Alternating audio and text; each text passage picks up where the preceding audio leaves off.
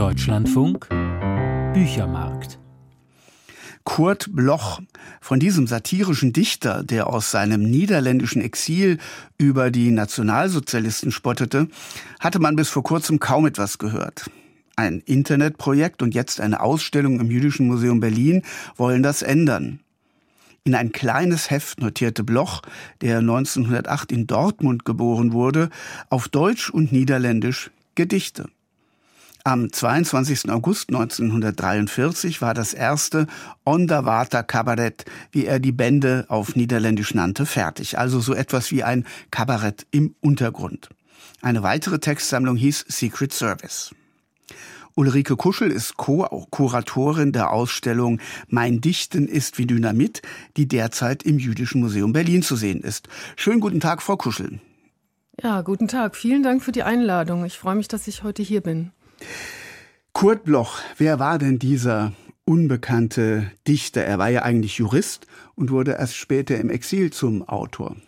Curt Bloch, hatten Sie schon gesagt, 1908 in Dortmund geboren, hatte Jura studiert, unter anderem auch in Berlin. Und wir gehen davon aus, dass er wahrscheinlich auch in Berlin schon mit dem Kabarett in Berührung kam.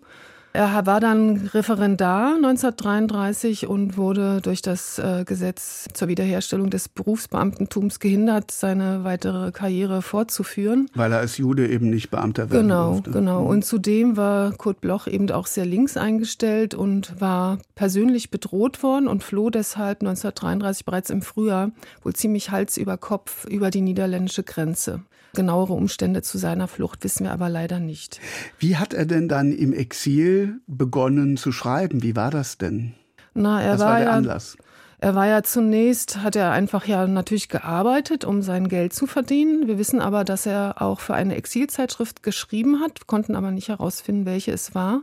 Und tatsächlich wissen wir dann nur aus den erhaltenen Unterlagen, dass er ungefähr im Frühjahr 1943 anfing, Gedichte zu schreiben, die dann ab August sowohl in Secret Service, was Sie schon nannten, und im Het Onderwater Cabaret eben schriftlich herauskamen.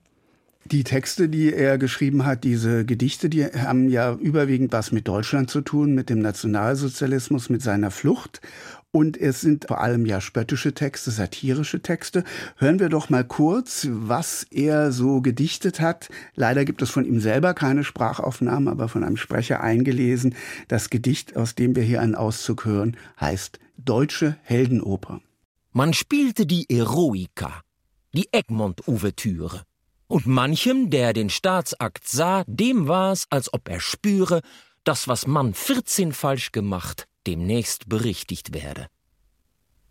Der Führer thront auf dem Balkon als nationaler Götze und die Elite-Kollektion besetzt die Nachbarplätze. Vom Unbekannten stieg er auf zum deutschen Dalai Lama. So nahm das Schicksal seinen Lauf und so begann das Drama. Man sieht die Nussknackerfigur des Alten von Mackensen, eine Mumie in voller Montur, an der viel Orden glänzen. Und Hermann Görings Mondgesicht glänzt heiter und zufrieden. Nein, damals wusste er noch nicht, was später ihm beschieden. Und neben ihm, im braunen Dress, sitzt Adolfs Stellvertreter, der wohlbekannte Rudolf Hess. Der flog nach England später. Und recht unrepräsentativ sitzt Goebbels in der Ecke. Er ist nicht sehr dekorativ für solche Staatsaktzwecke. Curt Bloch, er macht sich lustig über Hitler, über die führenden Nationalsozialisten. Frau Kuschel, welche Rolle spielt denn die Satire, der Humor, der bitterböse Humor im Werk von Curt Bloch? Ja, eine extrem große Rolle. Er selber hat auch das Het Onderwater Cabaret in der Nachkriegszeit wirklich auch benannt als Bändchen satirischer Gedichte. Tatsächlich gibt es aber auch viele andere Themen. Und Goebbels bezeichnete Curt Bloch als seinen speziellen Freund, den unheiligen Josef. Und es gibt zum Beispiel eine Ausgabe des Het Onderwater Cabaret, die ausschließlich Gedichte gegen Goebbels enthält. Simone Bloch hat mal gesagt. Simone Bloch ist die Tochter von Curt Bloch, die in den USA aufgewachsen ist und die auch maßgeblich dazu beigetragen hat, dass das Werk ihres Vaters jetzt wieder an die Öffentlichkeit kommt.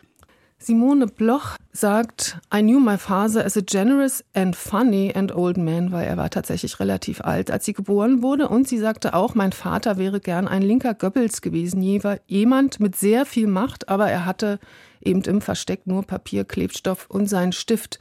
Und tatsächlich ist es auch kein Einzelfall. Das ist häufiger vorgekommen, dass eben Juden und Jüdinnen im Versteck in der Isolation dann kreativ geworden sind. Und das, was aber Curt Bloch geschaffen hat, ist wirklich einzigartig. Und es ist nämlich eben auch kein Tagebuch, wie sie häufig überliefert wurden, sondern es ist wirklich ein künstlerisches Werk, was sich nicht nur an die wenigen Personen richtete, mit denen Curt Bloch im Versteck war, sondern eben auch an eine spätere Öffentlichkeit. Es ist auch insofern besonders, es waren ja praktisch immer nur ein Heft, das er erstellt hat, das aber auch gestalterisch besonders war, also zeichnerisch und Text, beides ging zusammen. Wie sind denn diese Texte überhaupt verbreitet worden und wie sind die dann auch überliefert worden bis heute? Also Curt Bloch schreibt in der Nachkriegszeit selbst von einem sehr kleinen Leserkreis. Wir gehen aber nicht davon aus, dass es wirklich einen größeren Leserkreis gab, weil es einerseits sehr gefährlich gewesen wäre, diese Hefte weiter zu verbreiten, weil es einfach ganz klar Anti-Nazi-Gedichte da drin waren. Und außerdem haben sich tatsächlich alle Hefte erhalten. Also die Überlieferung ist lückenlos. Curt Bloch hat nach der Befreiung gehofft, nach dem Krieg, dass er mit denen weiter literarisch tätig sein könnte und dass seine Schriften, er hat auch andere Sachen noch geschrieben, ein Publikum finden würde. Aber das ergab sich nicht. Und ein Schicksal, wie es viele Exilautoren ja hatten, ähnlich wie er, die nach dem Krieg nicht mehr in Deutschland wahrgenommen wurden. Und Curt Bloch ist ja dann selber auch aus Holland später in die USA emigriert nach dem Krieg. Genau, also wir wissen ja gar nicht, ob Curt Bloch sich vorher schon als Autor gesehen hat. Er hat tatsächlich wirklich erst im Versteck diese große literarische Tätigkeit entfaltet. Und nach dem Krieg hat Curt Bloch alle OWC-Hefte gebunden in 4 Bänden und die anderen Schriften in einen 5. OWC, Het Onderwater Cabaret. Het Onderwater Cabaret, genau. Und die standen dann eben Jahrzehnte im Regal bei der Familie Bloch in New York. Er hat wohl ab und an daraus vorgelesen, aber der Anstoß kam dann durch Simone Blochs Tochter Lucy, die die Bände aus dem Regal genommen hat und angefangen hat zu recherchieren. Und jetzt sind diese Bände, diese Hefte sind im Berliner Jüdischen Museum zu sehen, in der Ausstellung Mein Dichten ist wie Dynamit. Mitkuratorin Ulrike Kuschel war bei mir im Studio. Herzlichen Dank. Ja, vielen Dank. Ja, Ulrike Kuschel, die Kuratorin der Ausstellung Mein Dichten ist wie Dynamit über den Juristen, der im Exil zum Dichter wurde. Die Ausstellung ist noch bis zum 26. Mai im Berliner Jüdischen Museum zu sehen. Und curt-bloch.com ist die Adresse des Internetprojekts, das sich mit seinem Werk beschäftigt. Curt mit C geschrieben.